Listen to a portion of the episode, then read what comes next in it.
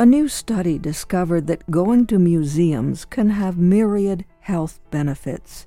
New research from the University of Pennsylvania found reductions in anxiety and depression and increases in cognitive function and empathy, among a number of other promising outcomes.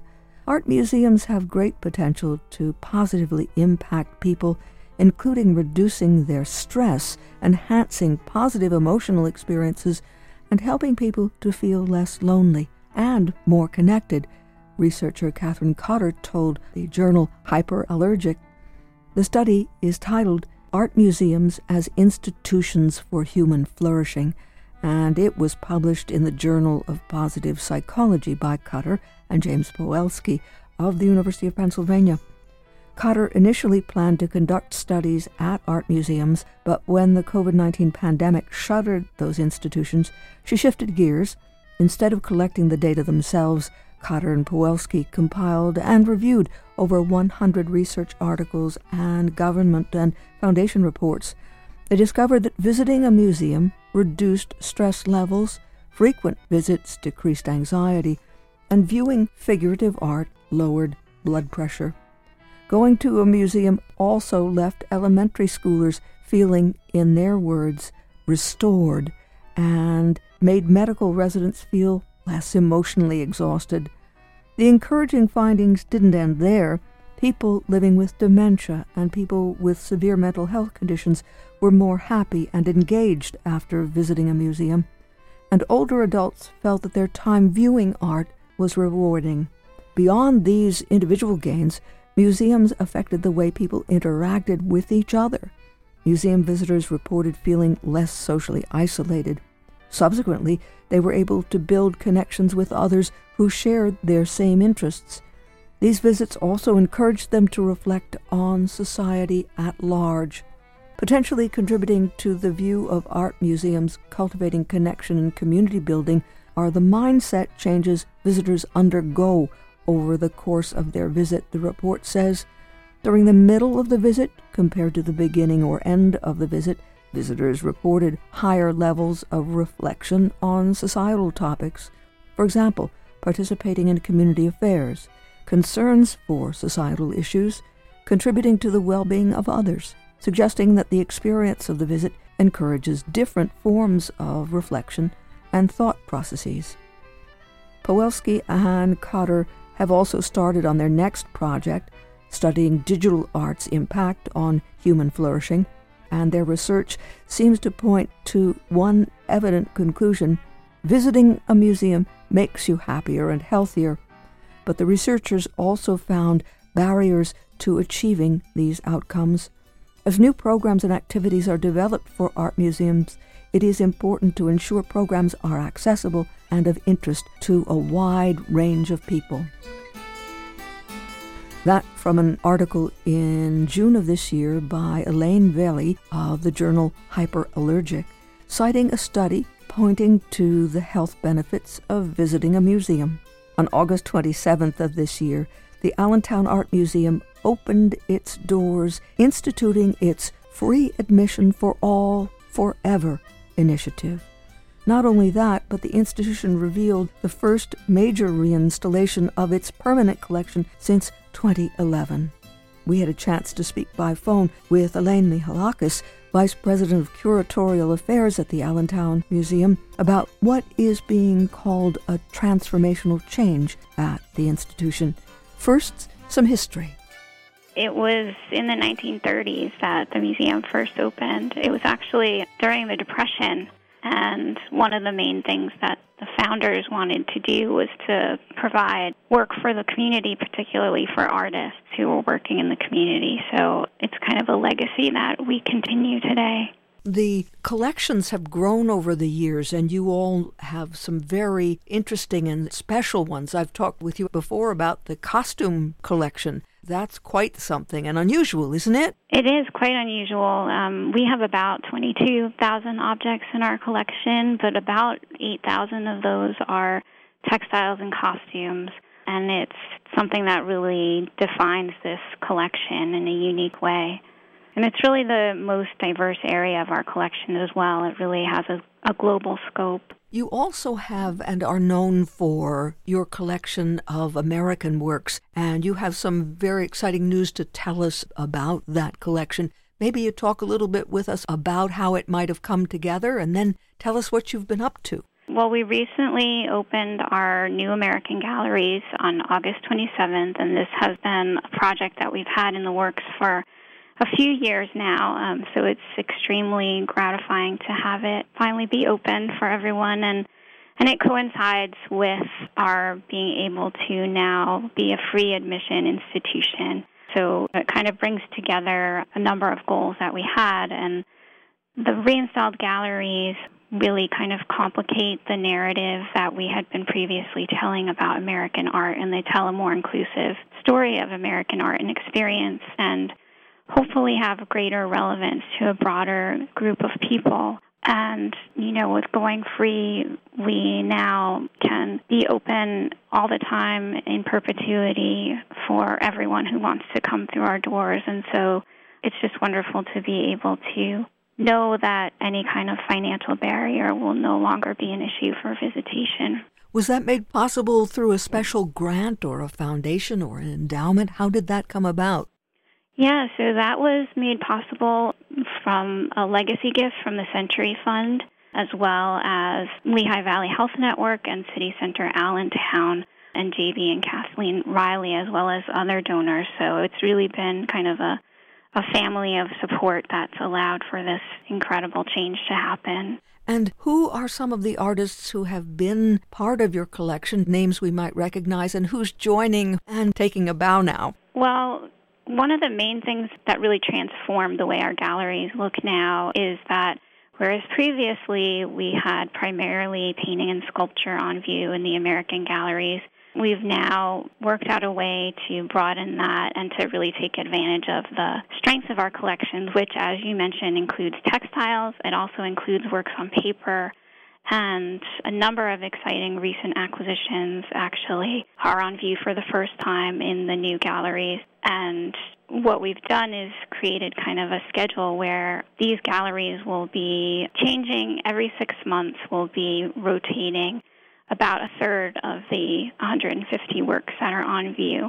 And so we're really getting the collection out there, out of storage, and available to visitors.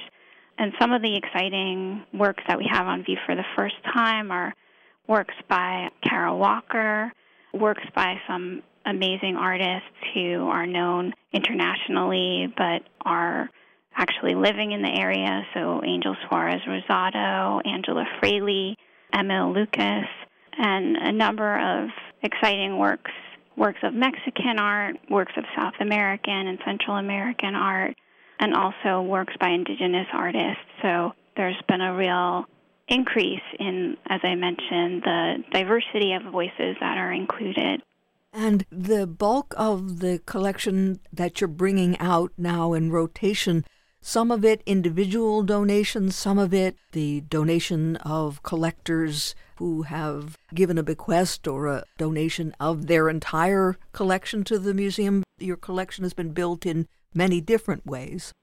Absolutely, yeah. Gifts have always been a very important part of building the collection, and we do have some recent purchases as well. And oftentimes, those are also supported by you know, museum supporters who want to make it possible for us to have works that really have resonance and relevance to our communities. And also, you can bring them out, but you have to make sure that they are arrayed in a way that is meaningful. And that means choices that you have to make about what to put next to each other or what should be in the same room or how do you lead us through. What kinds of challenges and exciting discoveries have you been making as you've done that?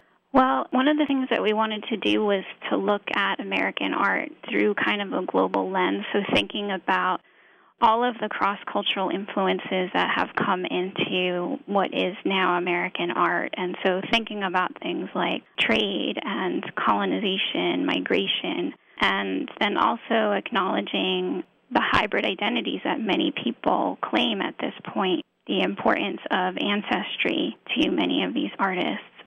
And so by working with that kind of idea behind the project, we brought in a number of artists who kind of have very unique ideas about or viewpoints on, say, the border or on identity and nationality and ancestry and history. So there's a lot of varied interpretations of what it means to be American and different kinds of lived experiences and how that impacts who we are, how we identify ourselves, and and what's our place in the contemporary world. And the the earliest work in the installation is 1698. It's actually a map of the Americas that was made by the geographer to Louis XIV of France. And so that work is in there not because it's American, but because it gives us insight into what was the perspective on these places and, you know, what's now our home. Why was it important to these European colonizers and what, what did they value about it? And then how did their incursions into these places affect life here and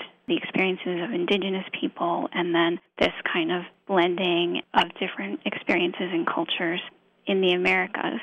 So we start with that and we go all the way to the current time. But we also we have our first gallery is really a gallery that introduces this whole concept of cross cultural exchange, and so it's a little bit freewheeling in terms of it is not limited to a specific time period. It covers about 300 years, but you know, intermittently. And in some cases, we take a flexible view of which works are relevant to American art. So we might show a textile by an African artist whose technique is relevant to what a contemporary American artist is doing. So there are a lot of different kinds of intersections, and they are on different levels, such as spiritual levels, looking at religion and the transfer of religion, looking at how enslaved people from Africa maintain their identity in the Americas and how that's represented in various works of art that are on view. So there are a lot of stories within stories to be told. And then our other two galleries are primarily chronological, but in the earliest gallery, which is 1750 to 1900, we also insert a couple of contemporary voices. So, for example, I mentioned that Kara Walker. We have a recent acquisition by her on view for the first time, and it explores enslavement and violence and issues of freedom. And that is paired with a painting that is a recent gift that we believe is from about the 1820s and is a piece about abolition. So there are a lot of experimental juxtapositions happening in the galleries that we hope will kind of spark thought and, and provide an entry also to some of the earlier works through these contemporary voices. You use the word complexity now. It's rich and complex, just like life is. And we're really excited too that this is essentially going to be something that evolves over time. And so, given that every six months we'll be changing out a third of the works, you know, we have the opportunity to respond to things that are of the moment and also to rethink something that we initially presented and how can we how can we explore that through another means by looking to other voices and other artists. So it's really exciting to know that it's not a static presentation but it's something that is going to change the same way that our lives are always evolving. So it's been a very gratifying project and and it it stays uppermost in my mind because there are constantly new opportunities. So, also when we're acquiring work, to know that we have the chance in the near future to be able to share that work in our galleries is ideal. Now, you mentioned some artists who are actually from certainly Pennsylvania, but the region? Yeah, so for example, Angel Suarez Rosado, um, he is from Puerto Rico but has lived in Easton for many, many years, and his work, White Fence, is among the things that are in our introductory gallery, and this is a piece that that you actually walk through. So it's two sections of fence, and from one side, it looks like white picket fence, that uncomplicated American domestic ideal. And then you cross the threshold, and on the other side, you see symbols of great spiritual power that are related to Santeria an Afro Cuban faith that combines elements of Catholicism and Yoruba religion. And that was an important means for enslaved Africans to maintain their identity when they were forced to come to the Americas.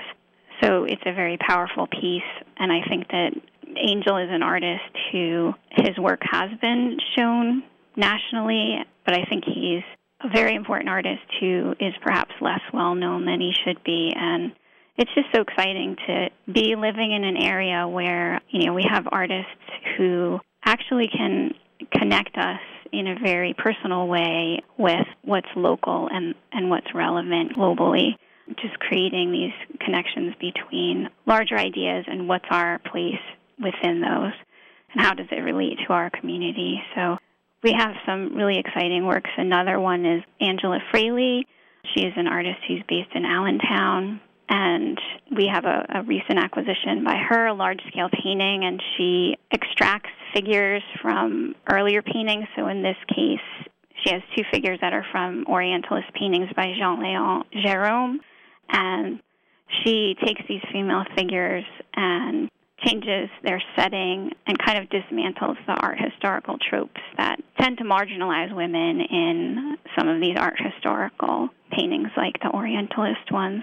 So it's really fun to be able to have something like this that sort of upends the historical picture. And then Emil Lukas, he's also based in northeastern Pennsylvania, but shows internationally and we have a recently acquired piece by him that is one of his thread paintings, as he calls them, and it's been a very popular piece. It really it plays with with your perception as you walk towards it and around it. It sort of changes, and it's made in this really painstaking way by stretching individual colored threads across this kind of large concave frame. So there's a lot of new work to see in the galleries. Not only are you inviting us in to experience these works, but in fact, you have a gallery with a family sensibility where people can really interact and have access to a 3D printer. Yeah, at the same time as we open the new galleries, we open the renovated Artways Interactive Family Gallery, and we now have programming on both Saturdays and Sundays in there and they've been focusing on connections to STEAM based programming, science, technology, engineering, the arts, and mathematics. And they have three new maker stations, including a construction station, a conservation station, and a 3D printer station, which has been very popular. So we're excited to invite families in to, to Artways. And that's not all, as they say. You have a special exhibition now with the work of a Harrisburg artist. Yes, Alteronce Gumby. He was born in Harrisburg and he's based in New York now, but this is his first museum solo show, so it's very exciting. And the show is called Dark Matter, and the work, first of all, is very beautiful. It's very accessible in terms of the the visual aspects of it but it also has a lot of complex thought behind it, which you know you can also explore.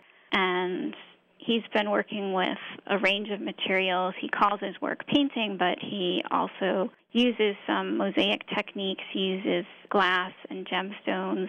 And in this exhibition, there's work that was made specifically for this show that features minerals that were donated by the Sterling Hill Mining Museum in New Jersey.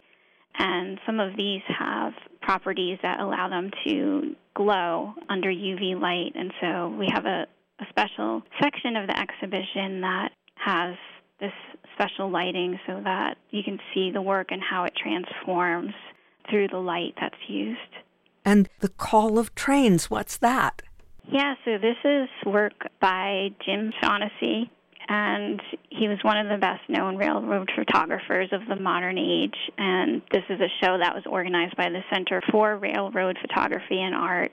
So we have a group of his black and white images from over the decades, I think starting in the 1950s. And these are all steam trains.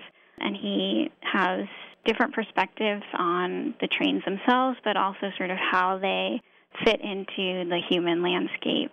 This is a place to be, the Allentown Art Museum. Tell us now something about the website.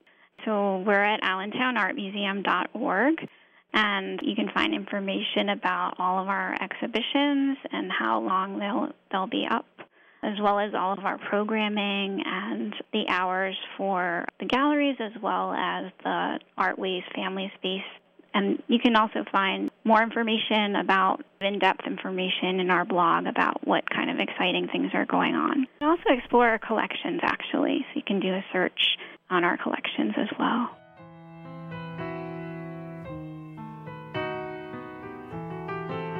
Elaine Mehalakes, Vice President of Curatorial Affairs at the Allentown Art Museum, speaking about some new initiatives at the institution, including the new American galleries and the new artways, the now wonderful opportunity for free admission for all forever. And for more information, as we heard on the web, allentownartmuseum.org, allentownartmuseum.org. That's the exciting new American galleries the reinstallation of the permanent collection, the new Artways Family Interactive Gallery with three new maker stations where families can explore 3D printing, art conservation, and the art and science involved in architecture, design, and construction. The new American galleries and the wonderful opportunity for all to take part in the activities and exhibitions at the museum with free admission for all forever.